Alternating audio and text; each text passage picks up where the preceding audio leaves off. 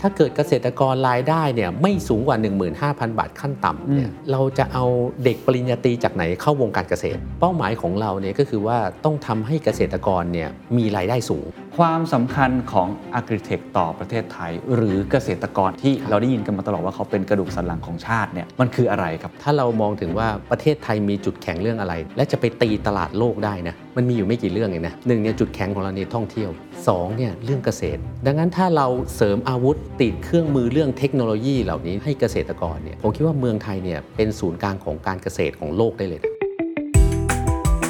This is the Standard Podcast. Eye opening for your ears. The secret sauce. สวัสดีครับ ผมเคนนักครินทร์และนี่คือ The Secret Sauce Podcast The Secret Sauce ตอนนี้ได้รับการสนับสนุนโดย Axons What's your secret? เมื่อพูดถึงคำว่า disruption หรือว่าเทคโนโลยีผมเชื่อว่าหลายท่านก็คงจะนึกถึงวงการธนาคาร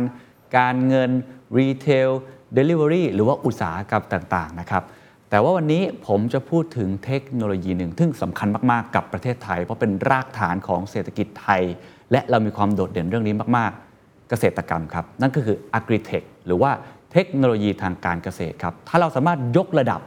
ให้เกษตรกรรมทั้งประเทศของไทยนะฮะสามารถที่จะมีประสิทธิภาพประสิทธิผลได้ หรือสร้างความสามารถในการแข่งขันได้ ผมเชื่อว่าเกษตรของประเทศไทยก็ไม่แพ้ชาติใดในโลกเลยนะครับ วันนี้องค์กรที่ผมจะพูดคุยด้วยเนี่ยเป็นเหมือนกับหน่วยงาน คล้ายๆ กับเป็นกองหลังมาตลอดครับเป็น IT ที่อยู่เบื้องหลังบริษัทที่ชื่อว่า CPF ครับหลายท่านทราบดีอยู่นะครับ บริษัทเกษตร อันดับต้นๆของโลกเลยทีเดียว แต่วันนี้เมื่อโลกกลับด้านแล้วครับ เทคโนโลยีกลายเป็นกองหน้า ถ้าใครไม่มีเทคโนโลยีก็ไม่สามารถที่จะไปบุก หรือว่าสามารถที่จะสร้างความสามารถในการแข่งขันได้เลย เขาก็เลยสร้างแบรนด์ตัวเองขึ้นมาครับแล้วก็ พลิกด้านจากกองหลังกลายมาเป็นกองหน้า นั่นก็คือแบรนด์ที่ชื่อว่า Axon ครับวันนี้ผมมีโอกาสครับได้จะพูดคุยกับผู้บริหารนะครับนั่นก็คือคุณสันเสริญสมัยสุดครับกรรมการผู้จัดการผู้บริหารของ Axon นะครับหัวใจสำคัญที่เราจะคุยกันในวันนี้ ไม่ใช่แค่เรื่องของ Agritech อย่างเดียว ซึ่งแน่นอนเราจะคุยกันแบบละเอียดพอสมควรว่ามันคืออะไรมันสำคัญอย่างไร และมันทำงานอย่างไร แต่เราจะคุยกันเรื่องกระบวนการในการสร้างเทคโนโลยีด้วยครับ เพราะว่า Axon ไม่ได้ทำแค่เกษตรอย่างเดียว เราทำตั้งแต่ต้นน้จนไปถึงปลายน้ำเลยทีเดียว ตั้งแต่เรื่องของเมล็ดพันธุ์ การปลูกเอา Big Data มาช่วย เรื่องของการเลี้ยงสัตว์ฟาร์มต่างๆ กลางน้ำโลจิสติก fulfillment จนถึงปลายน้ำไม่ว่าจะเป็นร้านอาหารหรือว่า back office ต่างๆ ที่เกี่ยวข้อง เพราะซอฟต์แวร์หรือเทคโนโลยีทั้งหมดนี้ครับมันต้องสั่งตัดถึงจะเหมาะสมกับอุตสาหกรรมเกษตรนะครับเพราะฉะนั้นสิ่งที่เราจะคุยกันและผมเชื่อว่าเป็นประเด็นที่เกี่ยวข้องกับทุก ๆ ท่าน ก็คือกระบวนการในการสร้างเทคโนโลยี นั่นก็คือเรื่องของคนครับ คุณสันเสริญจะเจาะลึกให้เห็นเลยครับว่า วิธีการในการสร้างคน ซึ่งเป็นหัวใจสำคัญต้องทำอย่างไร ไม่ว่าจะเป็นเรื่องของการออกแบบโครงสร้างองค์กร เรื่องของวิธีการ เรื่องของวัฒนธรรมองค์กร หรือการสร้างคนดึงดูดคนเก่งๆเข้ามา ค่อนข้างจะเจาะลึกรายละเอียด แล้วก็เต็มไปด้วยพลังที่ทำให้เราสามารถนำไปปรับใช้ในรูปแบบของตัวเองได้นะครับ ลองไปฟังดูครับ ผมว่าคนเข้าใจครับว่าเกษตร คืออะไรทำอะไร มีความสำคัญอย่างไรกับประเทศไทย แล้วก็เห็นนะครับว่าเรามีความท้าทายใหญ่มาก ๆ ก็คือเรื่อง productivity ในขณะเดียวกันพอพูดถึงคำว่า tech หลายคนจะนึกถึง e-commerce จะนึกถึงเรื่องของ delivery logistics หรืออาจจะไปนึกถึงเรื่องการเงิน หรือไม่ต้องมีเดียเองก็ตามที แต่ว่าเทคกับเกษตร หรือว่า agriculture technology เนี่ยหลายคนอาจจะนึกภาพไม่ออก นึกออกอย่างเดียวครับ ถ้าไปเสิร์ชนะฮะ smart farming โดรนบินครับอ่าอย่างเดียวเลย แต่จริง ๆ แล้วมันมีอะไรที่สามารถเพิ่ม productivity ได้อีกเยอะ เลยอยากให้พี่สันเสริญอธิบายเริ่มต้นกับคุณผู้ชมทุกท่านกันว่า agri tech มันคืออะไรกันแน่ครับครับ วันนี้เนี่ยเกษตรเรื่องเกษตรเทคโนโลยีเนี่ยมันเป็นทิศทางของโลกนะครับ อย่างที่เราเห็นเนี่ยในอุตสาหกรรมเนี่ยเทคโนโลยีเนี่ยมันเข้ามา disrupt ในทุกวงการครับ วันนี้เนี่ยเทคโนโลยีมันก็เข้ามา disrupt วงการเกษตร เช่นเดียวกันนะครับ เนื่องจากว่าหนึ่งเนี่ย โครงสร้างพื้นฐานของประเทศเราเนี่ยมันเปลี่ยนไปครับนะเนื่องจากว่าวันนี้อินเทอร์เน็ตความเร็วสูงเนี่ยไร้สายเนี่ย 4G 5G เนี่ยมันเข้าถึงทุกพื้นที่แล้วนะโดยที่ไม่ต้องลากสายอีกต่อไป สมัยก่อนเนี่ยคนจะเข้าถึงอินเทอร์เน็ตเนี่ยต้องลากสายไฟเบอร์ใช่ไหมครับซึ่งก็มีต้นทุนที่สูง และจะเข้าไปแต่ละที่เนี่ยก็ต้องมีประชากรหนาแน่น แต่วันนี้เนี่ยพอโครงสร้างพื้นฐานด้านโทรคมนาคมเนี่ยมันแข็งแรงเนี่ยมันเลยทำให้ทุกคนเนี่ยเข้าถึงอินเทอร์เน็ตความเร็วสูง ในราคาที่ถูกลง สองเนี่ยเรื่องสมาร์ทโฟน มือถืออุปกรณ์ต่างๆเนี่ยมีราคาถูกลงอย่างมีนัยยะสำคัญ ใช่ไหมครับสามเนี่ยอุปกรณ์พวกเซ็นเซอร์ต่างๆ พวก IoT ดิจิตอลต่างๆเนี่ยมันมีราคาที่ต่ำลงเช่นกัน ในขณะเดียวกันเนี่ยผู้ประกอบการเกษตรกรเนี่ยก็อยู่ในยุคที่ส่งถ่ายจากรุ่นเก่าไปเป็นรุ่นใหม่แล้ว แล้วก็ความรู้ของคนรุ่นใหม่เนี่ยก็ใช้เทคโนโลยีเป็นเรื่องพื้นฐานมากขึ้นเรื่อยๆครับ ดังนั้นไอ้ทั้งหมดที่ผมเล่ามาเนี่ยมันก็เลยเป็นปัจจัย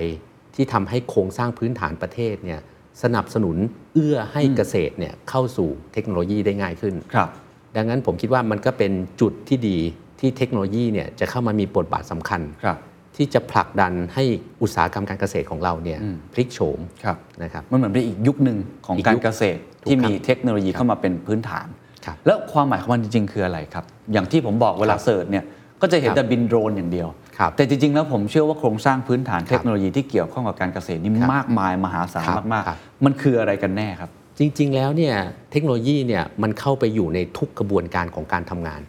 นะครับ เพราะว่าเกษตรเนี่ยมันมีตั้งแต่ต้นน้ำยันปลายน้ำนะครับเริ่มตั้งแต่จัดซื้อจัดซื้อเมล็ดพันธุ์จัดซื้ออาหารสัตว์ เรื่องพวกนี้ก็ต้องมีซอฟต์แวร์เข้าไปเกี่ยวข้องอยู่แล้วอ๋อไม่ว่าจะเป็นการจัดซื้อต่างครับๆไม่ว่าจะเป็นเรื่องของการผลิต ก็ต้องมีการบันทึกข้อมูล เก็บข้อมูลอืมมีการใช้เทคโนโลยีในการประเมินสภาพภูมิอากาศโอ้ประเมินความเสี่ยงครับรู้ราคาตลาดอืมมันก็ต้องการเทคโนโลยีเหล่านั้น ในการที่จะมาเชื่อมโยง ให้การผลิตกับการขายเนี่ยมันเชื่อมต่อกันถูกไหมครับฮะครับรวมถึงพวกโรงงานเรื่องการแปรรูปต่างๆ ก็จำเป็นที่จะต้องใช้ซอฟต์แวร์เทคโนโลยีในการที่จะควบคุมบริหารจัดการให้มีประสิทธิภาพต้นทุนที่ต่ำเรื่องการขนส่งก็ต้องใช้ซอฟต์แวร์เช่นกันใช่ไหมครับเพราะว่าเรื่องเกษตรเนี่ยหรือเรื่องอาหารของสดเนี่ยมันไม่ได้เหมือนขนส่งประเภทอื่นๆ เพราะของสดเนี่ยมันต้องควบคุมอุณหภูมิครับทุกวินาทีที่เสียไปเนี่ยมันสร้างความเสียหายให้สินค้าได้ ดังนั้นเรื่องการขนส่งก็ต้องใช้ซอฟต์แวร์เฉพาะอีก รวมถึงเรื่องการขายก็เช่นกัน มันมีทั้งค้าปลีกค้าส่ง ที่ก็ต้องการระบบซอฟต์แวร์ในการตรวจสอบ ให้ผู้ประกอบการพ่อค้าแม่ค้าตลาดสด เห็นได้ว่าเอ๊ะวันนี้สินค้าจะมาส่งถึงกี่โมง รถวิ่งอยู่ถึงไหนแล้ว มันก็ล้วนแล้วแต่ในทุกกระบวนการตั้งแต่ผลิตไปจนขายเนี่ยครับมันต้องการซอฟต์แวร์เทคโนโลยี ในการที่จะติดตามควบคุมอยู่ตลอดอืมเพื่อให้มั่นใจได้ว่าสินค้า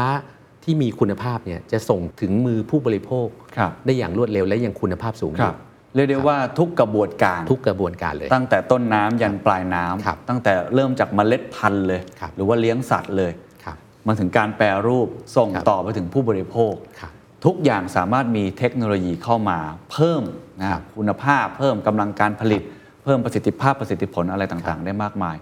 ความสำคัญของ a g r i t e c h ต่อประเทศไทย หรือเกษตรกรเองก็ตาม ที่ครับเราได้ยินกันมาตลอดว่าเขาเป็นกระดูกสันหลังของชาติเนี่ยครับมันคืออะไรครับทำไมเราต้องใส่ใจเรื่องนี้ทำไมเทคโนโลยีจึงจะมาเปลี่ยนชีวิตและเปลี่ยนประเทศได้ครับจริง ๆ เกษตรเทคโนโลยีเนี่ยถ้าเรามองถึงว่าประเทศไทยมีจุดแข็งเรื่องอะไรเนี่ยและจะไปตีตลาดโลกได้นะ มันมีอยู่ไม่กี่เรื่องเองนะครับหนึ่งเนี่ยจุดแข็งของเราในท่องเที่ยวใช่สองเนี่ยเรื่องเกษตรที่เรามีจุดแข็ง ดังนั้นถ้าเราเสริมอาวุธติดเครื่องมือเรื่องเทคโนโลยีเหล่านี้เนี่ยให้เกษตรกรเนี่ยผมคิดว่าเมืองไทยเนี่ยเป็นศูนย์กลางของการเกษตรของโลกได้เลยนะเพราะทุกวันนี้เราก็เป็นศูนย์การเกษตรของโลกอยู่แล้วอ่าใช่ครับ ดังนั้นเราเสริมเทคโนโลยีเข้าไปเนี่ยนะ ผมคิดว่าเราเนี่ยนี่เราเนี่ยแหละจะเป็นคนไป disrupt วงการเกษตรเทคโนโลยีระดับโลก โอ้เพราะปกติเราจะเห็นแต่ Big Tech จากต่างประเทศถูกต้องเข้ามาบุกประเทศไทย ถูกต้องจะเป็น retail ครับคอมเมิร์ซจะเป็น Delivery ครับหรือทุก ๆ อย่างเลย เข้ามาประเทศไทยครับแต่อันนี้คุณเสถียรมองอีกแบบ ผมมองว่าไอ้เนี่ยแหละจะเป็นจุดที่เราไปตีคนอื่น จะเป็นจุดที่ทำให้ไทยเนี่ยมีที่ยืนในเวทีโลกได้นอกจากปัญหาเรื่องของ productivity ประสิทธิภาพประสิทธิผลของเกษตรกรแล้วผมว่าอย่างหนึ่งก็คือว่าครับรายได้ครับ เราเห็นเลยว่าเขา push effort หรือลงแรงลงทุนลงครับเวลาไปเยอะมากครับแต่รายได้ที่กลับมาเนี่ยมันมันไม่ได้มากอย่างที่คิด แล้วก็ครับแปรปรวนด้วยนะฮะครับตามสภาพภูมิอากาศ หรือแปรปรวนตามราคาอีกต่างครับๆพอค้าคนกลางอีกอะไรมากครับมายเนี่ยตรงนี้เทคโนโลยีจะมาช่วยตรงนี้ยังไงครับ เทคโนโลยีเนี่ยจะมีบทบาทอย่างมากนะครับ เพราะว่าจะทำให้เขาเนี่ยสามารถที่จะเข้าใจธุรกิจเขาเองผ่านข้อมูลนะครับไอ้ระบบต่างๆ ที่เขาใช้ซอฟต์แวร์ต่างๆเนี่ย จะทำให้เขาเก็บข้อมูลเรื่องการผลิตต่างๆทำให้เขารู้ประสิทธิภาพ เปรียบเทียบกับประสิทธิภาพในท้องตลาดทำให้เขารู้ว่าอะไรที่เขาทำได้ดีทำได้ไม่ดี และทำให้เห็นราคาตลาดด้วย เป้าหมายของเราเนี่ยก็คือว่าต้องทำให้เกษตรกรเนี่ยมีรายได้สูงครับ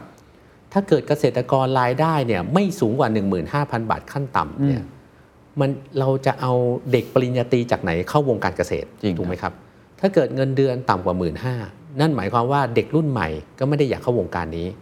ดังนั้นผมคิดว่าตัวแปรสำคัญที่จะยกระดับให้เกษตรกร มีรายได้สูงขึ้น สามารถร่ำรวยขึ้นได้ เทคโนโลยีเนี่ยเป็นตัวแปรสำคัญอย่างมากครับน่าสนใจมากเดี๋ยวคงจะกลับมาคุยกันต่อว่าจะทำอย่างไรในภาพครับใหญ่ แต่ทีนี้ต้องกลับมาตัวบริษัทของคุณสันเสริญเองนะครับก็คือทำเรื่องนี้โดยเฉพาะเลยคือ Agritech Axons ครับคืออะไรครับ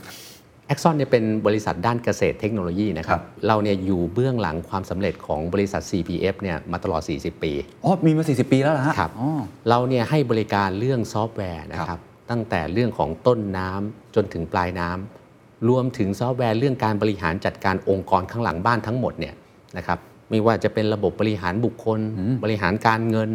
นะครับบริหารกฎหมายบัญชีต่างๆเนี่ยเรา ทำเองขึ้นมาหมด 100%ครบวงจรไม่ได้ใช้ของต่างประเทศเลย เราพัฒนาขึ้นมาใช้เองทั้งหมดนะครับในวงการเกษตร เพราะว่าเรื่องเกษตรเนี่ยมันไม่ได้มีซอฟต์แวร์ระดับโลกมาให้ใช้นะดังนั้นเราก็ต้องพัฒนาเองเพราะเราก็เก่งที่สุดในเรื่องนี้อ่าเข้าใจถูกไหมครับฮะมันไม่เหมือนกับอะสมมติ media อย่างผมเนี่ยอาจจะไปซื้อซอฟต์แวร์สำเร็จรูปถูกต้องมาได้ครับเพราะว่ามันมี media คล้าย ๆ กันครับแต่พอเป็นเกษตรบางทีมันมีความแตกต่างในเชิงรายละเอียดครับก็เลยใช่ครับพัฒนาเองหมดเลย มันต้องพัฒนาเองนะครับดังนั้นพอเราพัฒนาเองปุ๊บเนี่ย เราก็ต้องพัฒนากระบวนการควบคู่กับระบบ เพื่อให้เราได้ซอฟต์แวร์สั่งตัดเนี่ยที่เป็นของเราเอง ดังนั้นไอ้เนี่ยแหละมันเลยกลายเป็นจุดแข็งครับที่ทำให้เราเนี่ยมีความแตกต่างในการใช้เทคโนโลยีเนี่ยมาขับเคลื่อนธุรกิจนะครับยกตัวอย่างได้ไหมครับว่าแอปพลิเคชันแล้วกันครับหรือว่าซอฟต์แวร์ที่ผลิตมาตลอดครับ40 ปีเนี่ยครับมีอะไรบ้างอาจจะสัก 3-5ถึง5อย่างเด่นครับๆที่เราใช้กันอยู่ก็ได้ครับ อย่างสมมุติในมุมมองผู้บริโภคครับถ้าเห็นง่าย ๆ ก็คือว่า ปกติเนี่ยเราเวลาเราจะซื้ออาหารหรือของสดต่างๆเนี่ยเราก็จะดูวันหมดอายุใช่ไหมครับ เดี๋ยวนี้เนี่ยในยุคใหม่เนี่ยก็จะเริ่มมี QR code ที่บรรจุภัณฑ์ที่ทำให้เราเนี่ยสแกนเข้าไป แล้วก็รู้ได้ว่าสินค้านี้เนี่ยผลิตตั้งแต่เมื่อไหร่ ผลิตที่ฟาร์มไหนเข้าโรงงานเมื่อไหร่ ขนส่งเมื่อไหร่ มาถึงมือช่องทางขายเมื่อไหร่ มันทำให้ผู้บริโภคเนี่ยมีความมั่นใจ ว่าสินค้านั้นเนี่ยมันมีคุณภาพจริงนะ อ่าดังนั้นมันจะทำให้คำว่าคุณภาพเนี่ยจับต้องได้ครับในขณะเดียวกันสแกนไปเนี่ยก็อาจจะเห็นได้ว่าไอ้สินค้าชิ้นนี้ที่เราซื้อไปเนี่ยไปสามารถทำเมนูอะไรได้บ้างโอ้มีคุณสมบัติทางด้านสุขภาพยังไงครับใช่ไหมครับ ก็มีข้อมูลรายละเอียดเพิ่มเติมเข้าไปอีก เป็นการเพิ่มมูลค่าของสินค้าเนี่ยในมุมของผู้บริโภคครับและในขณะเดียวกันก็ทำให้ลูกค้าเนี่ยมั่นใจว่าสินค้านี้เนี่ยมันมีคุณภาพจริง ไม่ใช่ว่ามาแปะปลอดสาร แล้วก็ไม่รู้ว่าจริงหรือปลอมฮะใช่ไหมครับดังนั้นผมว่าผมคิดว่าเรื่อง QR code ที่บรรจุภัณฑ์เนี่ยก็เป็นอีกหนึ่งจุดที่อีกหน่อยเนี่ยจะพลิกโฉมการซื้อสินค้าครับก็ไม่ต่างอะไรกับสมัยก่อนใครจะไปคิด ว่าเวลาเราจะจ่ายเงิน เราจะต้องใช้ QR code ใช่ไหมใช่เมื่อ 10 ปีที่แล้ว ใช่ครับ ดังนั้นอนาคตมันไม่แปลกหรอก ถ้าเราจะสแกน QR code ที่บรรจุภัณฑ์อาหาร เพื่อที่จะดูว่าอาหารเนี่ยปลอดภัยและมีครับคุณภาพจริงและนี่แหละครับ ต้องใช้เทคโนโลยีเนาะครับหรือว่าไปถึงขั้นแบบ advance แบบบล็อกเชนอะไรต่างๆ ที่ครับเอามาช่วยในตรงนี้ได้ นั่นคือในเรื่องของผู้บริโภคครับถ้าต้นน้ำเลยแหละครับ ลองเล่าให้เห็นภาพได้ไหมครับว่าครับในเชิงการทำเกษตรๆครับอะไรบ้างที่แอ x ซอนทำอยู่ครับครับอย่างเรื่องการเพาะปลูกหรือครับการเลี้ยงสัตว์ต่างๆเนี่ยนะครับมันก็จะมีกระบวนการที่จะต้องทำงานทุกวัน มีเรื่องของการบันทึกข้อมูล การให้ปุ๋ย การเติบโตใช่ไหมครับ การให้เขาเรียกว่าเอ่อเรื่องวัชพืชนะครับป้องกันต่างๆครับนะครับ ดังนั้นไอ้เรื่องข้อมูลเหล่านี้เนี่ยแหละมันจะถูกเก็บข้อมูลอยู่บนระบบทั้งหมดทำให้เราเนี่ยสามารถประเมินนะอัตราการเติบโต อัตราผลผลิตนะครับรวมถึงสามารถที่จะเห็นสภาพภูมิอากาศล่วงหน้า เพื่อที่จะป้องกันความเสี่ยงใช่ไหมเหมือนเป็น Big Data ในถูกการต้อง forecast ครับได้พยากรณ์ได้ครับ มันก็ทำให้เกษตรกรเนี่ยไม่ได้พึ่งแค่โชคชะตาแล้ว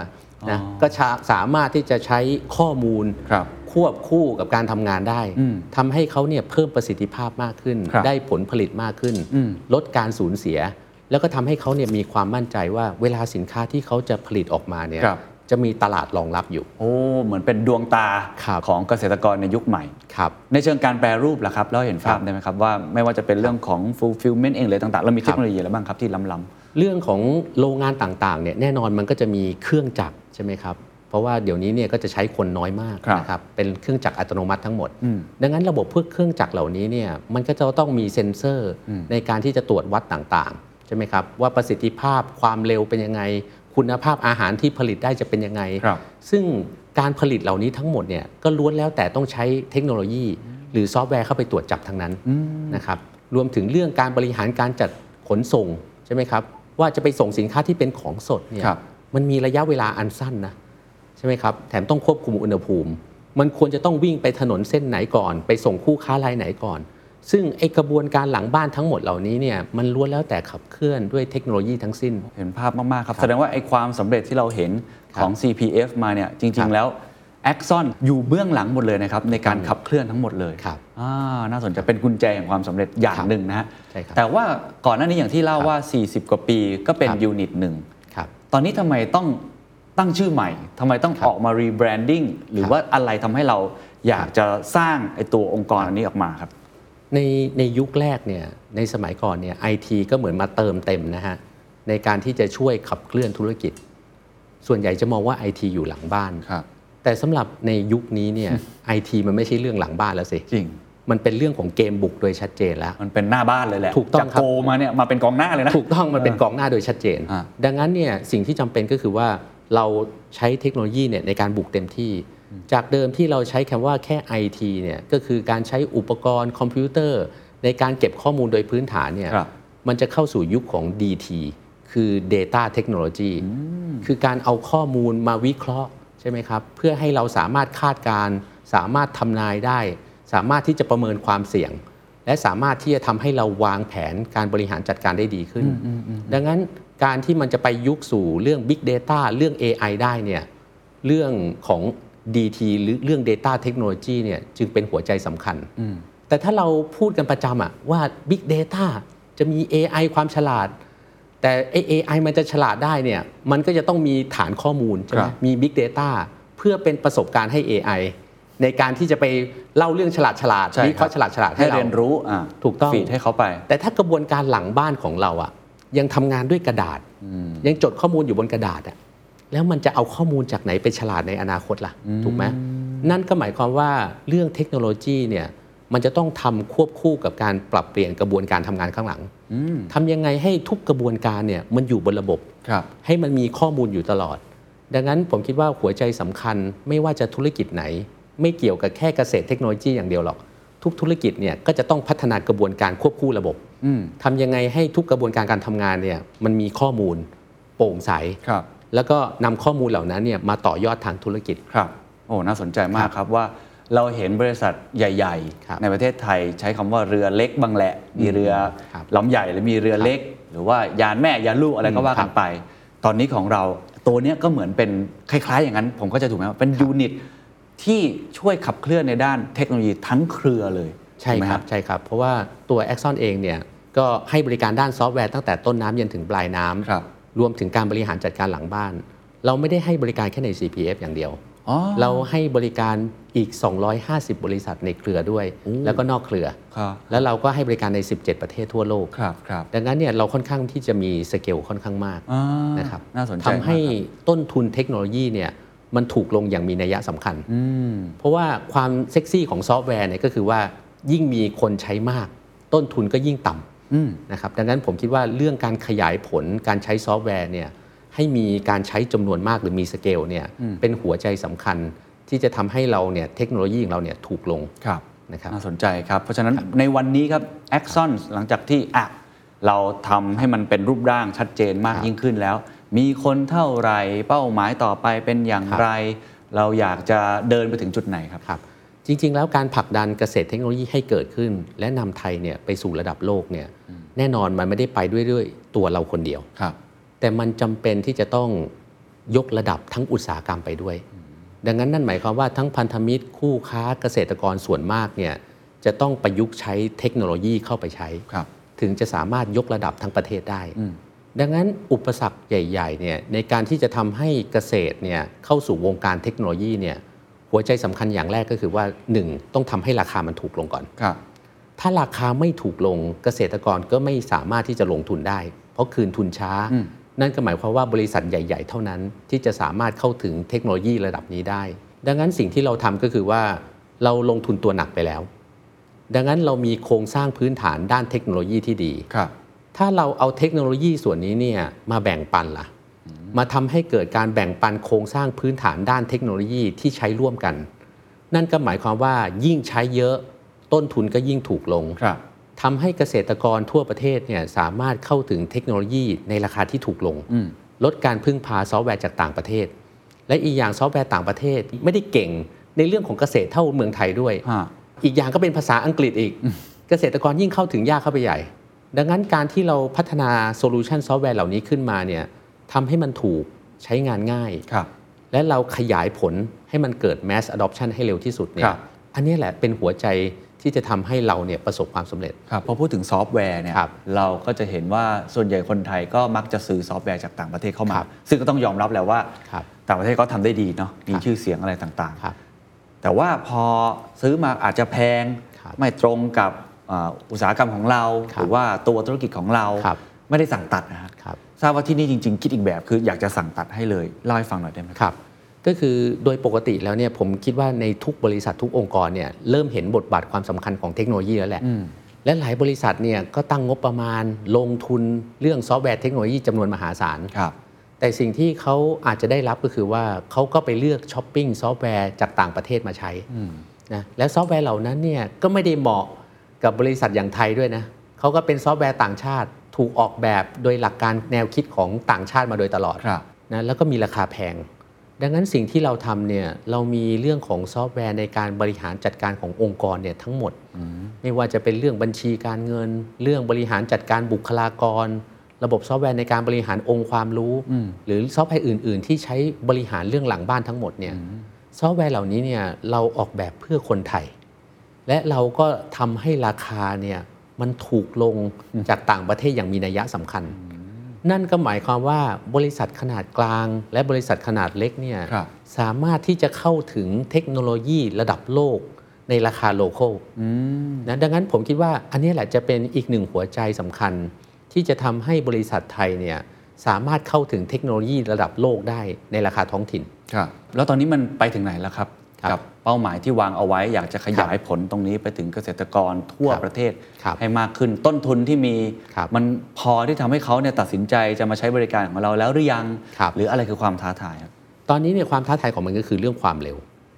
จะทำยังไงเนี่ยให้เกษตรกรหมู่มากเนี่ยเข้ามาใช้โซลูชันนี้ให้มากที่สุดครับตอนนี้แหละเราก็เปิดให้ใช้ฟรีในหลายโซลูชันครับนะครับแล้วผมเชื่อว่าเกษตรกรเนี่ยจะได้รับประโยชน์จากแอปพลิเคชันเหล่านี้โดยตรงอืมดังนั้นผมคิดว่า เรื่องการ adopt ใช้เลทเนี่ยเป็นสิ่งที่สำคัญนะครับแล้วก็อีกอย่างหนึ่งก็คือว่าการที่จะทำให้เกษตรกรทั่วประเทศเนี่ยสามารถที่จะมีมาตรฐานในการผลิตได้ดีเนี่ยนะครับก็คือการแบ่งปันองค์ความรู้ เพราะตอนนี้เนี่ยองค์ความรู้ของเกษตรกรเรามีคนเก่งมากมายนะครับครับแต่องค์ความรู้เนี่ยมันอาจจะกระจัดกระจาย ดังนั้นการที่มีแพลตฟอร์มเหล่านี้เนี่ยแล้วเรารวบรวมองค์ความรู้จากคนเก่งจากทั่วประเทศเนี่ยมาอยู่ร่วมกันเนี่ย มันจะทำให้เกษตรกรเนี่ยสามารถแลกเปลี่ยนทีเด็ดกันได้ ดังนั้นเขาจะเก่งขึ้นอย่างรวดเร็ว แลกเปลี่ยนทีเด็ดกันเนาะครับจากปกติแต่ละคนอาจจะมีทีเด็ดของตัวเอง ใช่ครับ พอมีแพลตฟอร์มตรงนี้มาครับอ่าแล้วเขาก็ไม่เคยแบ่งปันซึ่งกันและกันเพราะเขาไม่รู้จะไปแบ่งกันยังไงไม่มีพื้นที่ถูกต้อง ดังนั้นผมคิดว่านอกจากจะเป็นเทคโนโลยีในการที่จะช่วยให้เขาวิเคราะห์ และรู้จักปัญหาของตัวเอง และเก็บข้อมูลสถิติในการเพาะปลูกแล้วเนี่ย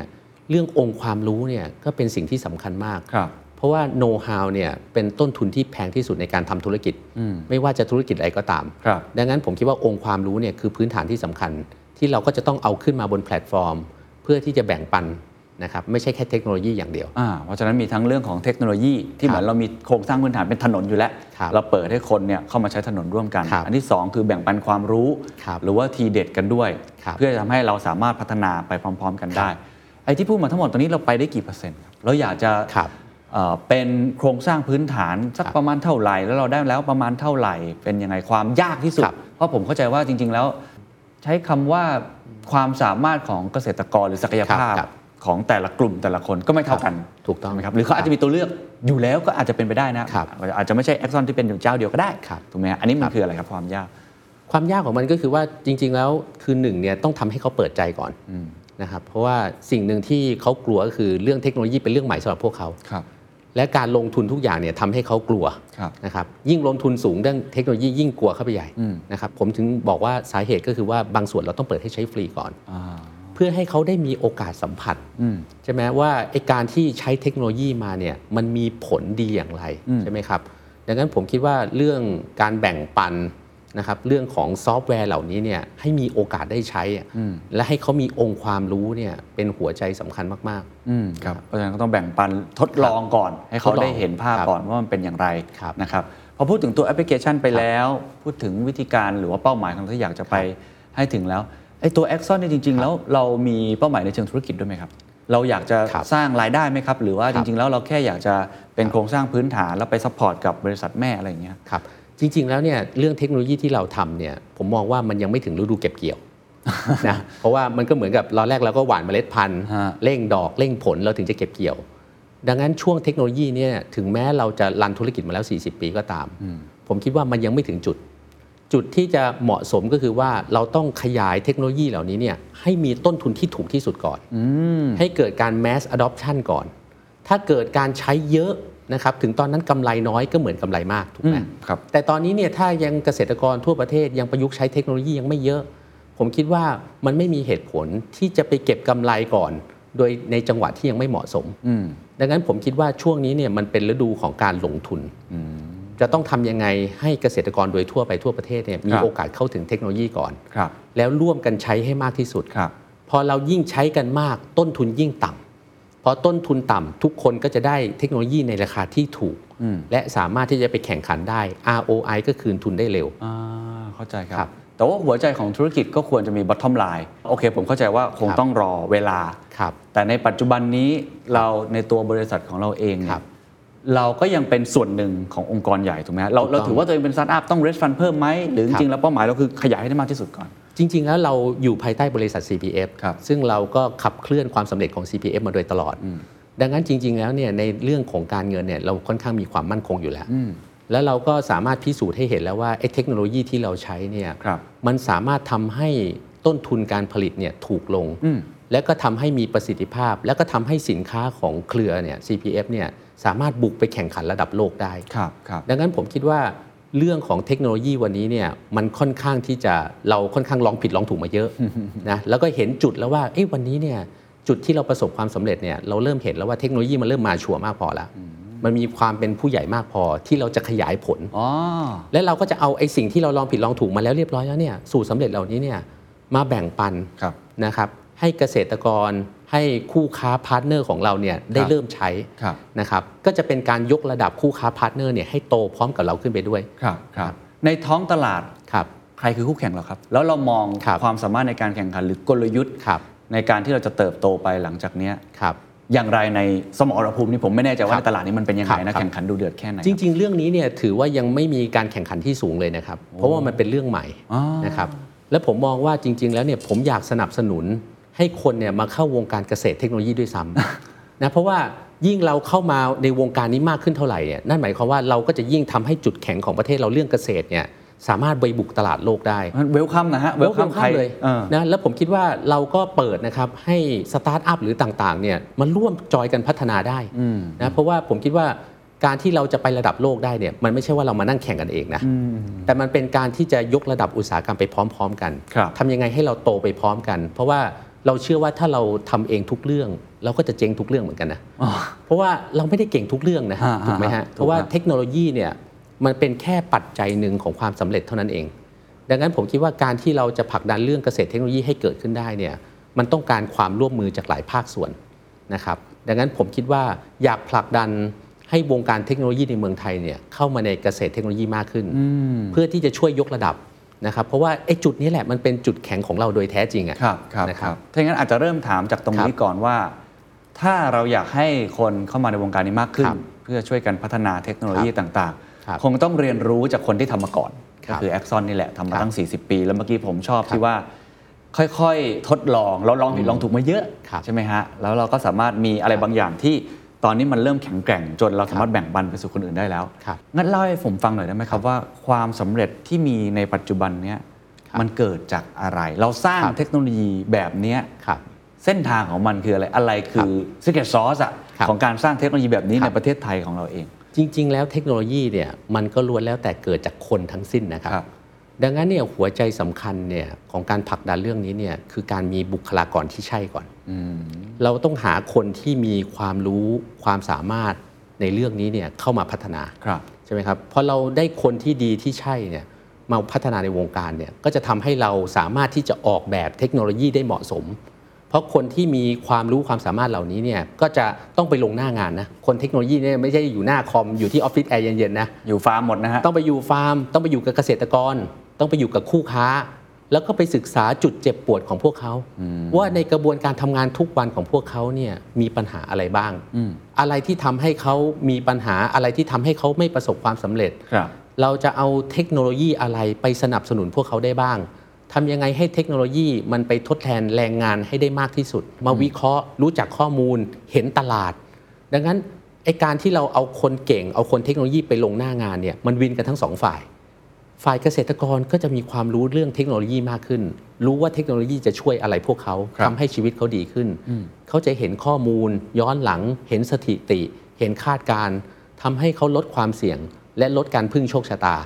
ในขณะเดียวกันคนไอทีก็มีความสุข เพราะแทนที่เขาจะนั่งเขียนแต่ซอฟต์แวร์และไม่ได้เข้าใจธุรกิจ วันนี้เขาจะลงไปปุ๊บเขาจะเห็นเลยว่าเอ้ยจุดเจ็บปวดคืออะไร สิ่งที่เขาทำมันสร้างประโยชน์ให้เกษตรกรระดับไหน มันทำให้คนพัฒนาซอฟต์แวร์เนี่ยเข้าใจหัวอกเข้าใจธุรกิจนะหรือเรียกว่า technical business นะคนไอทีในอนาคตเนี่ยไม่ใช่ว่าไอทีจ๋านะแล้วเป็นเนิร์ดนะไม่ใช่นะ แต่สุดท้ายคนไอทีต้องเข้าใจธุรกิจอ๋อต้องเข้าใจธุรกิจที่เขากำลังพัฒนาเทคโนโลยีให้ธุรกิจนั้นอยู่อ่าแล้วเขาจะได้กลับมาซึ่งความภูมิใจนะ ไม่ใช่แค่ซอฟต์แวร์ที่มีคุณภาพ แต่เขาจะรู้คุณค่าว่าซอฟต์แวร์ทุกตัวที่เขาพัฒนาไปอะครับมันไปทำให้คุณภาพชีวิตคนเขาดีขึ้น มันไปส่งเสริมประเทศให้เขาดีขึ้น ความภูมิใจเนี่ยนะมันมีมูลค่าสูงมากนะสำหรับคนทำงานเนี่ยครับครับเพราะว่าคุณกินข้าวอะ มันคืออิ่มกายนะสองชั่วโมงคุณก็หิวใหม่นะแต่ถ้าอีกความภูมิใจเนี่ยมันอิ่มใจนะ มันอิ่มได้ชั่วชีวิตนะดังนั้นมันเป็นความภูมิใจที่ยิ่งใหญ่ แล้วมันครับทำให้เขามีพลังที่จะพัฒนาเพื่อตอบโจทย์ และคิดค้นเทคโนโลยีใหม่ ๆ สิ่งใหม่ ๆ เพื่อมายกระดับอุตสาหกรรมครับ ดังนั้นผมคิดว่าเรื่องกระบวนการทำงานเนี่ยเป็นหัวใจสำคัญของการพัฒนาโซลูชันเพื่อที่จะตอบโจทย์ด้านเกษตรกร กลายเป็นว่าไอ้คำถามเมื่อกี้ที่ผมถามว่าหัวใจของการสร้างเทคโนโลยี ไม่ใช่อยู่ที่ตัวเทคโนโลยีครับอยู่ที่การบริหารคนถู หกรือว่าต้องกระบวนการในการทำงานที่ทำให้คนนั้นเกิดความภูมิใจถูกต้องงั้นครับเจาะตรงนี้เพิ่มเลยครับครับว่าบริหารคนครับอย่างไรในองค์กรทราบมาว่ามีครับเป็นพันกว่าคนนะฮะครับไม่ว่าจะเป็นการดึงดูดท ALENT คนครัเก่งบเข้ามาการเมนเทนเขาให้ครับอยู่ หรือว่าการที่สร้างคนครับใหม่ ๆ ในองค์กรครับให้เก่งขึ้นครับเพื่อให้เขาสามารถเนี่ยไปจี้จุดที่เจ็บปวดแล้วกลับมาครับพัฒนาเทคโนโลยีครับหรือวิธีการในการสร้างโปรเซสกระบวนการทำให้ครับคนทำงานร่วมกันได้อีกครับว่ามีหลายมิติมากเพราะเรื่อครังบคนนี่ ยากสุดนะฮะในมุมมองถูกต้องของผมมีถูกต้องวิธีการในการบริหารคนยังไงครับ จริงๆแล้วถ้าเราจะสร้างบริษัทที่ยิ่งใหญ่เนี่ยเราไม่ว่าจะด้านใดก็ตามเนี่ยเราก็ต้องการมีคนที่เก่งในด้านนั้นๆเนี่ยอยู่กับเราถูกไหมครับ ถ้าเราต้องการเป็นที่หนึ่งด้านไหน เราก็ต้องมีบุคลากรอันดับต้นๆอยู่กับเราในด้านนั้น ดังนั้นการที่จะดึงดูดบุคลากรเก่งๆมาร่วมงานกับเราได้เนี่ยหนึ่งคือเราต้องมีคุณภาพของโอกาสที่ให้เขาที่ชัดเจนก่อน ถ้าเรามีโอกาสที่ดีให้เขาเนี่ย มันก็จะเป็นตัวดึงดูดให้คนเก่งเหล่านี้เนี่ยสนใจมาร่วมงานกับเราครับสองเนี่ยถ้าคนเก่งเข้ามาเนี่ยเขาไม่ได้เข้ามาแค่โอกาสอย่างเดียว ถ้าเขามีโอกาสแต่เขาไม่มีอำนาจเขาก็อึดอัดอะใช่ไหมคนเก่งเข้ามาสุดท้ายเขาไม่ได้คิด ไม่ได้ทำในสิ่งที่เขาอยากที่จะทำเขาอึดอัดเขาก็ต้องออกอยู่ดี ดังนั้นการที่คนเก่งจะเข้ามาเนี่ยหนึ่งต้องมีโอกาสที่ใช่สองเราต้องให้อำนาจเขาให้เขามีบทบาทได้กล้าคิดกล้าทำกล้าตัดสินใจ สามเราต้องมีกระบวนการเทคโนโลยีสนับสนุนพวกเขา พวกเขาติดอะไรเนี่ยพวกเราต้องสนับสนุนเขาอืมไม่ใช่ว่าหัวหน้าเนี่ยมีหน้าที่สั่งงานนะหัวหน้าเนี่ยมีหน้าที่บริการรับใช้ลูกน้อง รับใช้ลูกน้อง แก้ไขปัญหาให้พวกเขาฮะอะไรที่ทำให้พวกเขาไม่สำเร็จ หัวหน้าต่างหากที่ต้องไปสนับสนุน ดังนั้นจริง ๆ แล้วหัวใจมันก็คือว่าเอาลูกค้าเนี่ยเป็นตัวตั้งครับผมใช่ไหมครับเอาตลาดเอาลูกค้าเป็นตัวตั้ง แล้วเราก็เอาคนที่เก่งที่ใช่ มีทัศนคติที่ดี นะคือคนเก่งนี่ทัศนคติสำคัญมากนะจริงครับ ไม่ใช่ว่าเก่งแล้วทัศนคติไม่ไม่ดีเนี่ยไม่มีประโยชน์ เพราะว่าคนที่มีทัศนคติที่ดีเนี่ยพร้อมเรียนรู้และพร้อมที่จะทำทุกอย่าง ดังนั้นเราเอาตลาดเอาลูกค้าเป็นตัวตั้ง เราเอาคนเก่งดีมีความสามารถไปสนับสนุน ไปพัฒนากระบวนการ ออกแบบกระบวนการมาว่า ถ้าเราจะชนะใจลูกค้า เราจะทำยังไงให้ประสบการณ์ลูกค้าดีที่สุด มันจะต้องมีกระบวนการยังไง ขั้นตอนมันต้องสั้นแบบไหน หน้าจอการใช้งานต่างๆ ซอฟต์แวร์มันต้องใช้งานง่าย ขั้นตอนน้อยใช่ไหมครับ แล้วสุดท้ายอะเราค่อยมาทำระบบนะมันมันกลายเป็นว่าเราจะพัฒนาซอฟต์แวร์เนี่ยได้ตรงใจลูกค้าตรงใจตลาดไงมันจะตรงข้ามกับในยุคสมัยก่อนนะสมัยก่อนเนี่ยเวลาเราอยากใช้เทคโนโลยีอะเราจะมักจะซื้อซอฟต์แวร์ขึ้นมาหนึ่งตัวใช่ครับแล้วเราก็ต้องเอาคนเราเนี่ยไปใช้ซอฟต์แวร์เหล่านั้นมันก็เหมือนกรงขังนะถูกไหมว่าซอฟต์แวร์เนี่ยมันจะ fix มาแล้วว่าต้องทำตามขั้นตอนแบบนี้ แล้วสุดท้ายเราก็จะไม่มีจุดที่เราเป็นจุดแข็งกว่าคนอื่นอะอืมเพราะว่าเวลาเราคิดอะไรอยากได้นู่นอยากได้นี่ไอ้ตัวนี้ก็ทำไม่ได้อีกแล้วเพราะมัน fix ใช่เพราะว่ามันเป็นซอฟต์แวร์ที่ออกแบบให้คนหมู่มากใช้อะอืมมันเป็นกรงขังที่ขังเราไว้อะถูกต้องแล้วคนเก่งมาทำงานก็อึดอัดเพราะว่าซอฟต์แวร์มันทำนู่นทำนี่ไม่ได้ มันก็อึดอัดเปล่าฮะๆดังนั้นคนเก่งก็อยู่ไม่ได้อีกอืมแต่นี่เราทำตรงกันข้าม เราเอาตลาดเป็นตัวตั้ง เอาลูกค้าเป็นตัวตั้ง แล้วเราเอาคนเก่งมีความสามารถไปออกแบบกระบวนการ แล้วมาพัฒนาระบบ มาพัฒนาซอฟต์แวร์ให้คนเก่งเนี่ยเหล่านั้นเนี่ยมีซอฟต์แวร์ที่ดีใช้ครับให้ลูกค้ามีซอฟต์แวร์ที่ดีใช้ ดังนั้นมันก็เป็นสูตรสั่งตัดที่ทำให้เราประสบความสำเร็จ แล้วก็ทำให้เราเนี่ยแตกต่างจากคนอื่น เพราะไม่อย่างนั้นเนี่ยสินค้าทั่วไปที่เราขายเนี่ยสินค้าราคาหน้าบ้านเนี่ยมันพอๆกันหมดนะจริงไม่ได้ต่างกันมากนะ แต่คนที่จะชนะได้มันคือคนที่มีกระบวนการหลังบ้านที่มีประสิทธิภาพดีกว่าใช่ครับต้นทุนที่ต่ำกว่า และถ้าเราไปใช้เทคโนโลยีเหมือนเหมือนชาวบ้านกันหมด ซอฟต์แวร์ตัวเดียวกันหมด เราจะเอาอะไรไปต่างจากเขาเออเพราะว่าอินพุตมันเหมือนกันอะถูกต้องอ่านนะดังนั้นผมคิดว่าหัวใจสำคัญมันก็คือว่า เราเอาเทคโนโลยีเนี่ยไปสนับสนุนคนเก่ง ไปสนับสนุนตลาดครับและถ้าใครคนอื่นจะมาเห็นจะมาก๊อปปี้ก็เชิญเนี่ยเพราะว่าอะไรไม่กลัวเหรอฮะจะไปกลัวทำไมเพราะว่า เขาเอาซอฟต์แวร์เราไป เขาก็ได้แต่ร่างกาย เขาไม่ได้มีจิตวิญญาณไปด้วยครับเพราะจิตวิญญาณมันคือกระบวนการการทำงาน จิตวิญญาณมันคือบุคลากรที่มีความเข้าใจตลาดครับเราทำซอฟต์แวร์เพื่อลูกค้าของเราครับเพื่อบุคลากรที่เก่งของเรา ให้เขามีเครื่องไม้เครื่องมือใช้ แต่ถ้าคนอื่นก๊อปปี้ไปทำตาม สุดท้ายเขาไม่ได้มีคนแบบเราอืมเขาไม่ได้มีกระบวนการแบบเรา มันก็ยากที่จะประสบความสำเร็จครับกว่าเขาจะทำตามป่านนั้นเราไปไหนแล้ว ถูกไหมครับอ่าดังนั้นผมคิดว่าเนี่ยแหละเรากำลังเอาองค์ความรู้เนี่ยถ่ายทอดออกมาเป็นระบบอืมถ่ายทอดออกมาเป็นซอฟต์แวร์ครับและมันทำให้องค์กรเราเนี่ยเติบโตแบบก้าวกระโดด เพราะเรามีเครื่องไม้เครื่องมือที่เหมาะสมกับตัวเราเองอืมนี่ผมสิ่งที่ผมพูดเนี่ยไม่ได้ดีแค่วงการเกษตรเทคโนโลยีนะแต่มันดีในทุกอุตสาหกรรมเลยนะ มันคือหลักการเดียวกันเลยนะอืมครับ เห็นภาพครับว่าครับไม่ว่าจะเป็นเรื่องของโอกาสครับอำนาจ และการ support ของเขาในทุก ๆ อย่างจะเป็นครับเทคโนโลยีจะเป็นกระบวนการครับแล้วก็มุ่งไปที่จุดเจ็บปวดของลูกค้าครับฮะผมถามอีกมุมหนึ่งแล้วกันครับนะครับ ตอนนี้คนคุยกันเรื่องนี้ค่อนข้างเยอะครับก็คือองค์กรยุคใหม่ครับหรือจะเรียกว่าองค์กรแห่งศตวรรษที่ 21 ก็ได้ครับนะฮะครับเพราะเมื่อกี้มันคือในเชิงหลักการเนาะครับองค์กรแบบไหนที่จะทำให้เราสามารถสร้างนวัตกรรมได้ครั้งแล้วครั้งเล่าครับ องค์กรแบบไหนที่จะทำให้เราสามารถต่อสู้กับโลกครับที่เปลี่ยนแปลงอย่างรวดเร็วอย่างทุกวันนี้ได้ครับครับก็คือองค์กรที่จะสร้างเทคโนโลยี หรือสร้างนวัตกรรมใหม่ ๆ ได้เนี่ยก็คือเรากระจายอำนาจนะครับ ให้องค์กรเนี่ยมันแบนราบที่สุดนะครับพอการกระจายอำนาจนั่นหมายความว่าเราเองเนี่ยจะเป็นผู้ empower พวกเขามากกว่าที่เราจะ control พวกเขาแล้วทำให้พวกเขาเนี่ยได้มีโอกาสที่จะไปเห็น จุดเจ็บปวดในอุตสาหกรรม และสามารถที่จะนำเสนอนะสิ่งที่จะสามารถแก้ปัญหาหรือยกระดับอุตสาหกรรมได้ครับดังนั้นผมคิดว่าสิ่งที่สำคัญก็คือว่าต้องให้คนที่เก่งมีความสามารถและเข้าใจธุรกิจเนี่ยลงไปอยู่หน้างานจริงพอไปอยู่หน้างานจริงปุ๊บเขาก็จะสามารถมีไอเดีย แล้วก็นำมาพัฒนาต่างๆได้ ดังนั้นเรื่องการให้โอกาสให้อำนาจเนี่ยเป็นสิ่งที่สำคัญที่จะทำให้เขาเนี่ยคิดค้นนวัตกรรม และองค์กรที่แบนราบเนี่ยแหละก็จะเป็นสิ่งหนึ่ง ดังนั้นหลักการวัฒนธรรมการทำงานของเราอย่างหนึ่งก็คือว่า ถ้าเรามีพนักงานจำนวนมาก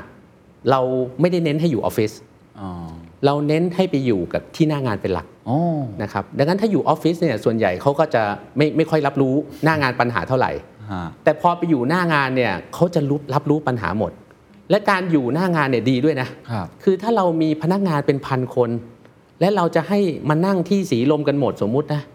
ผมก็ไม่ได้ต่างอะไรกับบริษัทไอทีที่มีต้นทุนที่แพงที่สุดในประเทศนะเพราะนั่งสีลมกันหมด ขนาดออฟฟิศอะไรเนาะถูกต้องจะสิ้นเปลืองมากนะขึ้นค่าที่ค่าอะไรก็แพง ดังนั้นจริง ๆ แล้วเนี่ยพอ work from home เนี่ยมันดีอย่างคือ เราก็ประหยัดค่าเช่าที่นั่งสิอืมใช่ไหมครับ ที่นั่งเรามีแค่หนึ่งในสามครับนะแล้วคุณก็ทำงานไปอยู่หน้างานเป็นหลักอืมไปอยู่ที่บ้านมั่ง คุณทำงานที่บ้านคุณไม่ต้องเสียเวลาเดินทางครับตราบใดที่คุณพัฒนาซอฟต์แวร์ได้ดี มีคุณภาพลูกค้าพึงพอใจ คุณนั่งทำงานที่ไหนก็ได้อืมคุณไม่จำเป็นต้องเข้าออฟฟิศหรอกอืมแต่ถ้าเกิดคุณทำซอฟต์แวร์ยังมีปัญหา ลูกค้ายังไม่พึงพอใจเท่าไหร่ ผมว่าเราอาจจะต้องมานั่งกระเจอกันมากขึ้นฮะฮะและเชื่อผมเถอะยิ่งปล่อยให้ทำงานที่บ้านเท่าไหร่นะเขายิ่งอยากจะมาเจอกันมากขึ้นเท่านั้น เหงาเหงานะผมคิดว่าเรื่องกระบวนการทำงานเนี่ยเป็นหัวใจสำคัญที่จะทำให้พวกเขาเนี่ยสามารถคิดค้นนวัตกรรมอืม ต้องทำให้เขารู้สึกว่าเขามีอิสระ กล้าคิดแล้วก็กล้าทำแล้วก็กล้าพูดความจริงอืมนะเพราะว่าความล้มเหลวเนี่ยมันเป็นพ่อของความสำเร็จนะการที่จะได้นวัตกรรมหนึ่งตัวได้เนี่ยมันล้วนแล้วแต่อุดมไปด้วยความผิดพลาดต่างๆ นานาครับถ้าเราไม่ได้ทำให้องค์กรของเราเนี่ยสนับสนุนให้เกิดการพูดความจริงได้เนี่ยอื มมันปัญหาทุกอย่างเรื่องใหญ่เนี่ยมันก็ล้วนแล้วแต่เกิดจากเรื่องเล็กอืมที่ถูกมองข้ามมาโดยตลอดครับครับดังนั้นเราสนับสนุนให้พูดความจริง เพราะความจริงเนี่ยเป็นยารักษาโรคธุรกิจที่ดีที่สุดใช่ไหแม้ครับว่ามันอาจจะเจ็บปวดนะ ถูกต้องใช่ไหมแต่ว่าเวลาเขาพูดเนี่ยเราต้องให้เขารู้สึกว่าเขาไม่ใช่คนผิดอืมคือปัญหาเนี่ยปัญหาเก่าๆเนี่ยมันบริษัทมันถอยหลังนะปัญหาใหม่ๆเนี่ยแสดงว่าบริษัทมันเดินหน้านะอ่าจริงครับ ดังนั้นนั่นหมายความว่า การที่จะทำธุรกิจหนึ่งตัวให้ประสบความสำเร็จเนี่ยมันจะต้องอยู่กับปัญหาตลอดเวลาอืมดังนั้นถ้าเกิดเราทำให้องค์กรของเราเนี่ยรู้สึกแย่ที่จะพูดปัญหาเนี่ยผมคิดว่ามันไม่ถูกละอืมดังนั้นเราต้องทำให้เขารู้สึกว่าถ้าเขาเจอปัญหา และเขาสามารถที่จะแก้ไขได้เขาพูดเสร็จปุ๊บเนี่ยแก้ไขเนี่ยเขาคือฮีโร่ด้วยซ้ำครับ แล้วหัวใจสำคัญก็คือว่ามันไม่ใช่แค่ปัญหาใหม่บริษัทเดินหน้าปัญหาเก่าบริษัทถอยหลัง แต่หัวใจสำคัญคือไม่ผิดซ้ำอ่าครับนะถ้าไม่ผิดซ้ำปุ๊บก็แสดงว่าเราก็จะก้าวไปอย่างข้างหน้าอย่างมั่นคงอืมดังนั้นจริง ๆ แล้วเนี่ยลักษณะของปัญหาเนี่ยมันก็บ่งบอกสุขภาพของธุรกิจได้ ถ้าธุรกิจนั้นมีแต่ปัญหาเก่าถูกต้องๆก็แสดงว่าเราอาจจะเดินมาผิดทางนะ ถอยหลังถอยหลังอยู่นะฮะอืมทำไมมันยังมีปัญหาซ้ำๆซากๆล่ะอ่าใช่ไหมครับแสดงว่าบริษัทถอยหลังแล้ว เราครับหาทางแก้ไม่ได้แล้วครับใช่ไหมครับ ดังนั้นผมคิดว่าเรื่องการบริหารการให้อำนาจคนอืม และการให้สนับสนุนให้เขาพวกเขาเนี่ยกล้าคิดครับกล้าทำกล้าที่จะพูดความจริง ผมคิดว่ามันไม่มีพนักงานคนไหนที่จะไม่มีความสุขหรอกถ้าเขาได้มีอิสระทางความคิด และเด็กรุ่นใหม่เนี่ยเขาก็ไม่ได้ชอบนะที่จะอยู่ในกรอบ เรามักจะโยนเป้าหมายให้เขาเป็นหลักก่อนครับ และเราก็จะรู้แล้วว่าศักยภาพของเด็กคนคนนั้นเนี่ยศักยภาพเป็นยังไงนะเพราะว่าพอเราโยนเป้าหมายให้เราผมไม่ได้สนใจนะว่า จะต้องทำด้วยวิธีไหน คุณอาจจะนำเสนอวิธีกลยุทธ์อะไรต่างๆ ก็ได้อืมนะผมคิดว่า mindset เนี่ยนะการตั้งเป้าหมายเนี่ยเป็นหัวใจสำคัญที่สุดครับ ถ้าตั้งเป้าหมายใหญ่ กลยุทธ์ก็จะใหญ่ การน้ำหนักการลงมือก็จะใหญ่ วิธีการก็จะเลือกแบบรูปแบบใหม่ๆ เพราะจะไม่ทำรูปแบบเดิมๆถูกไหมเพราะไม่งั้นก็ได้เป้าหมายเล็กๆแล้วก็เหได้มือนเดิมผลลัพธ์เล็กครับดังนั้นถ้าตั้งเป้าหมายเล็ก มันก็จะกลยุทธ์ก็จะเล็ก ลงมือก็จะเล็กก็จะเลือกไปต่อยอดวิธีการเดิมอืมๆ ดังนั้นจริง ๆ แล้วเนี่ยแค่การตั้งเป้าหมายเรื่องเดียวเนี่ยมันมันเลี้ยวซ้ายขวานะมันผิดทางได้ตั้งแต่ความคิดตั้งแต่ตั้งเป้าหมายแล้วอืมถูกไหมครับดังนั้นผมคิดว่าสนับสนุนให้ตั้งเป้าหมายใหญ่ไว้ก่อนอืมเพราะถ้าตั้งเป้าหมายเล็กทุกอย่างมันเล็กหมด พอเราตั้งเป้าหมายใหญ่ เราก็จะมาดูแล้วว่าไอ้การที่จะไปถึงเป้าหมายใหญ่เนี่ยจากคุณเป็นนักคิดคุณจะเป็นนักทำเนี่ย คุณจะมีกลยุทธ์อะไรอืมที่ทำให้เป้าหมายใหญ่นั้นเป็นจริง ถ้ากลยุทธ์คุณใหญ่พอเราก็จะเริ่มมั่นใจ แต่ถ้ากลเป้าหมายคุณใหญ่กลยุทธ์คุณเล็ก คุณก็ต้องมีหลายกลยุทธ์แล้วอืมใช่ไหมครับ ดังนั้นผมคิดว่าเรื่องการตั้งเป้าหมาย และการให้มีกลยุทธ์ทำงานฉลาดก่อนทำงานหนักเนี่ยเป็นหัวใจสำคัญอืมอืมคือทิศทางมันสำคัญกว่าความเร็วนะ ดังนั้นผมคิดว่าถ้ามีกลยุทธ์ที่เฉียบคม แล้วทุ่มเทเนี่ยผมว่ามันจะได้ผลลัพธ์ที่ดีมากครับโอ้น่าสนใจครับมีหลายมุมเลยนะครับในการบริหารองค์กรหรือสร้างครับองค์กรไม่ว่าจะเป็นวัฒนธรรมกระบวนการทำงานครับนะฮะหรือว่าการตั้งตัวชี้วัดเป้าหมายครับอะไรต่างๆ เมื่อกี้คุณเสริญอาจจะแตะเรื่องนี้ไปบ้างแล้ว แต่ผมครับอยากให้สรุปชัดๆอีกสักครั้งหนึ่งเรื่องความครับเป็นผู้นำครับครับอาจจะคุณจันเสริญเองก็ตามทีที่เป็นแม่ทัพครับของหน่วยงานนี้เนี่ยมีคำแนะนำอะไรว่า คุณสมบัติของผู้นำในปัจจุบันมันต้องเป็นยังไง หรือว่าครับบทบาทและหน้าที่ของเขาเพราะมันก็ต้องเปลี่ยนเนาะครับการที่เราต้องกระจายอำนาจไปมากขึ้นเนี่ยอ้าวอำนาจไม่ได้อยู่กับเราแล้วครับเอ๊ะแล้วเราต้องวางตัวยังไงกันแน่ครับเนี่ยบทบาทของพี่จันเสริญเองจริง ๆ ในวันเนี้ยครับมันคืออะไรกันแน่ในฐานะผู้นำครับผู้นำจริง ๆ ก็คือการสร้างคนนะครับเพราะว่าการที่เราจะทำธุรกิจที่ยิ่งใหญ่ได้เนี่ยมันไม่ได้ทำสำเร็จด้วยตัวคนเดียวครับดังนั้นมันต้องการการทำงานเป็นทีม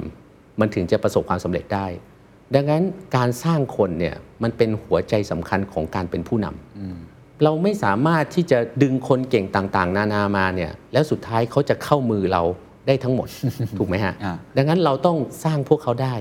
เราต้องสามารถที่จะโคชชิ่งเขาทำยังไงให้เขามีศักยภาพมากขึ้น การสร้างคนที่ดีที่สุดเนี่ยก็คือการให้โอกาสนะถ้าเกิดเราให้คนส่วนใหญ่เดินข้ามสะพานเล็กๆฮะผมว่า คนธรรมดากับคนเก่งก็ไม่ได้ต่างกัน เพราะเขาก็เดินข้ามกันได้หมดฮะแต่ถ้าเกิดเราให้โอกาสที่ดีพอ สมมุติผมบอกว่าให้ไปปีนภูเขาเอเวอเรสต์มันจะเริ่มชี้ให้เห็นว่าคนธรรมดากับคนเก่งเนี่ยมันอยู่ตรงไหน เราจะเริ่มเห็นศักยภาพของแต่ละคนแล้วว่า คนนี้ติดที่ตรงไหน ตันที่ตรงไหน เราจะไปพัฒนาอะไรเขาเราจะเห็นหมด สมมุติบอกให้ปีนภูเขาเนี่ยบางทีเนี่ยอาจจะคนกลุ่มแรกอาจจะบอกเลยนะว่า โอ้คุณเบสเป็นไปไม่ได้หรอก จะให้ไปปีนภูเขายังไม่ทันทำเลยนะ แต่ mindset ไปก่อนแล้วบอกว่าโอ้ไม่ทันทำมันก็กรองคนออกไปได้ ถูกต้องดังนั้นผมคิดว่า คือการให้โอกาสเนี่ยคือการสร้างคนที่ดีที่สุดครับ การให้โอกาสที่ยาก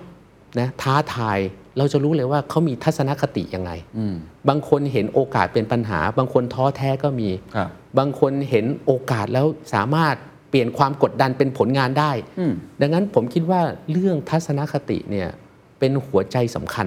มาก ๆ ของการเป็นผู้นำเพราะว่างานใหญ่งานยากมันไม่ได้ทำด้วยจิตคิดลบแน่ๆถูกไหมมันต้องทำด้วยจิตที่เป็นบวกครับมันถึงจะมีพลังที่จะทุ่มเทแก้ไขปัญหา จนมันบรรลุเป้าหมายถึงประสบความสำเร็จอะนะครับ แล้วการบริหารธุรกิจเนี่ยมันมันไม่ได้ต่างอะไรกับการเล่นเกมนะคือสมมุติถ้าผมบอกว่าผมจะเล่นเกมเกมหนึ่งให้ผ่านฉากหนึ่งถึงฉากสิบ แน่นอนทุกคนได้รับโจทย์เหมือนกัน แต่เวลาเราเล่นเกมเนี่ยพอผ่านฉากหนึ่งถึงฉากสามเนี่ยเชื่อไหมมันจะมีครึ่งหนึ่งที่โยนจอยทิ้งก่อน แล้วก็บอกว่าไม่เล่นแล้ว เพราะอะไรเพราะว่าฉันแพ้ ฉันไม่ผ่าน ฉันไม่เอาแล้วเขาเลือกที่จะละทิ้งเป้าหมายของเขาเนี่ยได้อย่างง่าย ๆเลยนะ แต่ก็อาจจะมีอีกกลุ่มที่เหลือที่พยายามเล่นแล้วเล่นอีกนะ ผิดแล้วพลาดแล้วแพ้แล้วแพ้อีก แต่ก็พยายามนะ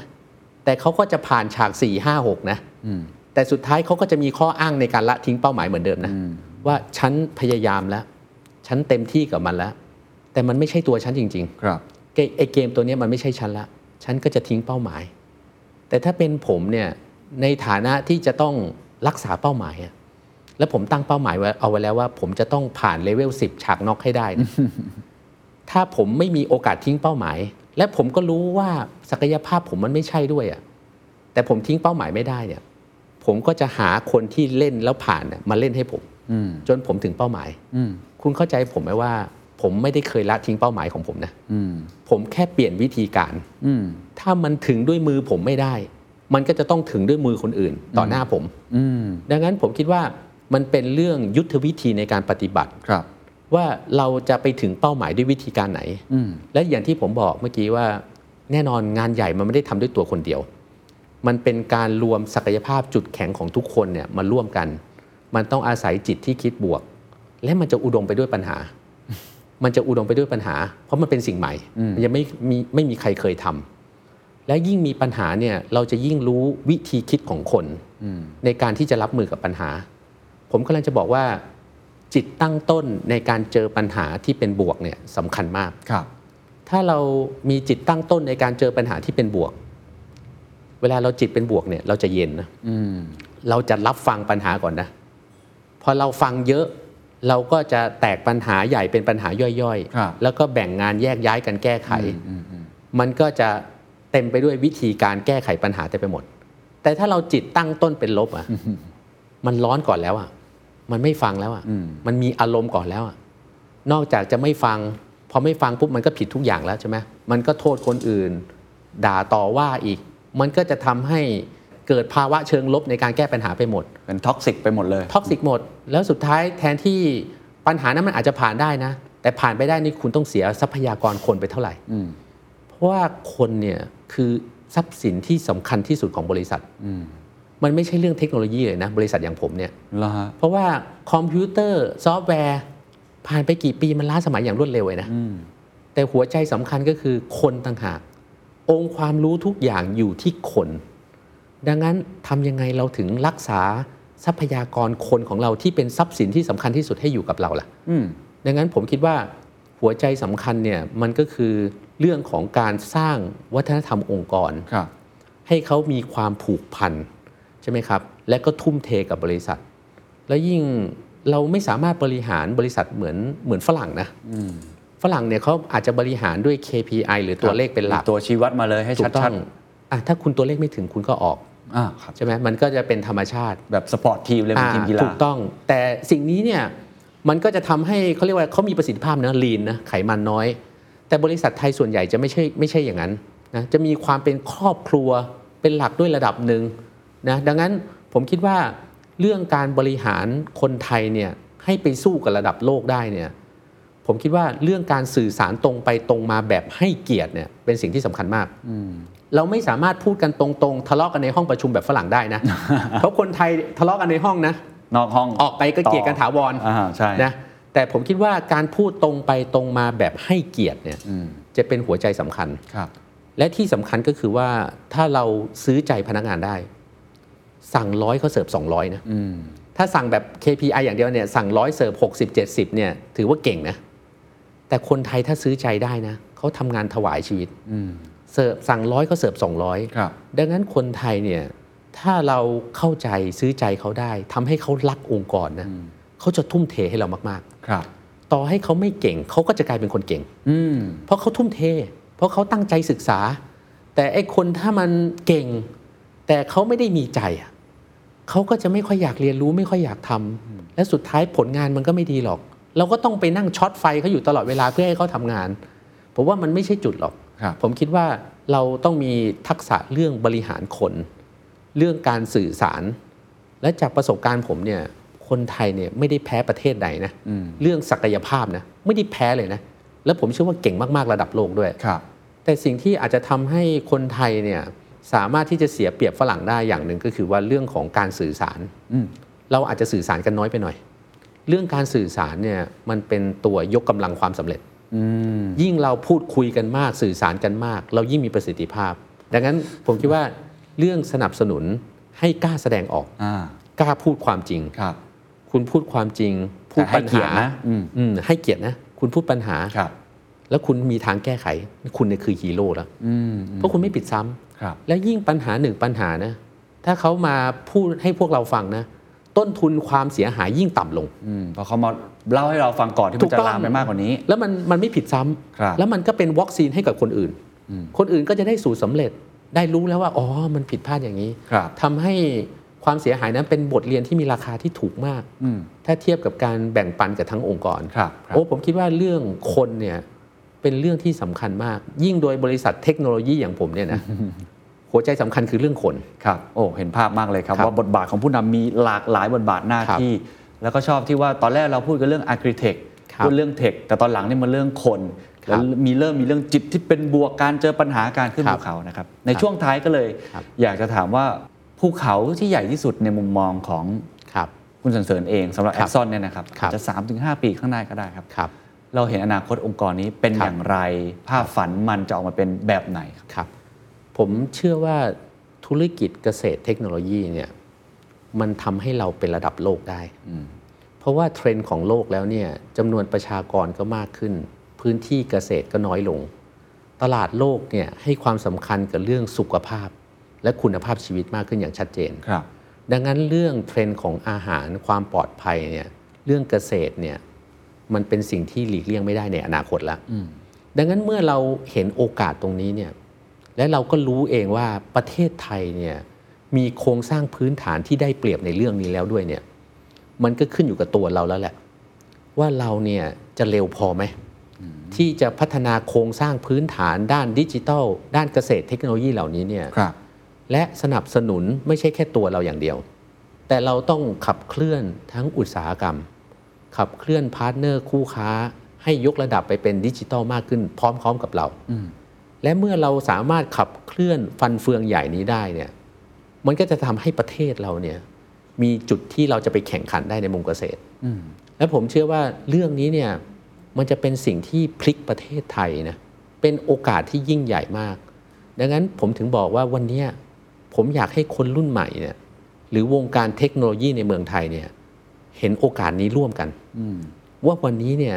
มันถึงจุดแล้วนะ มันเป็น timing ที่เหมาะสมแล้วนะว่าอินเทอร์เน็ตราคาถูกลง เทคโนโลยีเข้าถึงง่ายขึ้นครับ ROI ก็ต่ำประสิทธิภาพก็สูง ใช้งานก็ง่าย ซอฟต์แวร์ก็เป็นภาษาไทย บริษัทไทยเก่งๆ เยอะแยะทำเรื่องซอฟต์แวร์ ผมอยากให้มองตรงนี้เป็นโอกาสและเข้ามาร่วมกันพัฒนา มาแบ่งปันโครงสร้างพื้นฐานเทคโนโลยีร่วมกันครับ พอเราเริ่มมีการแบ่งปันตรงนี้เนี่ยจะทำให้ต้นทุนทุกคนถูกลงหมด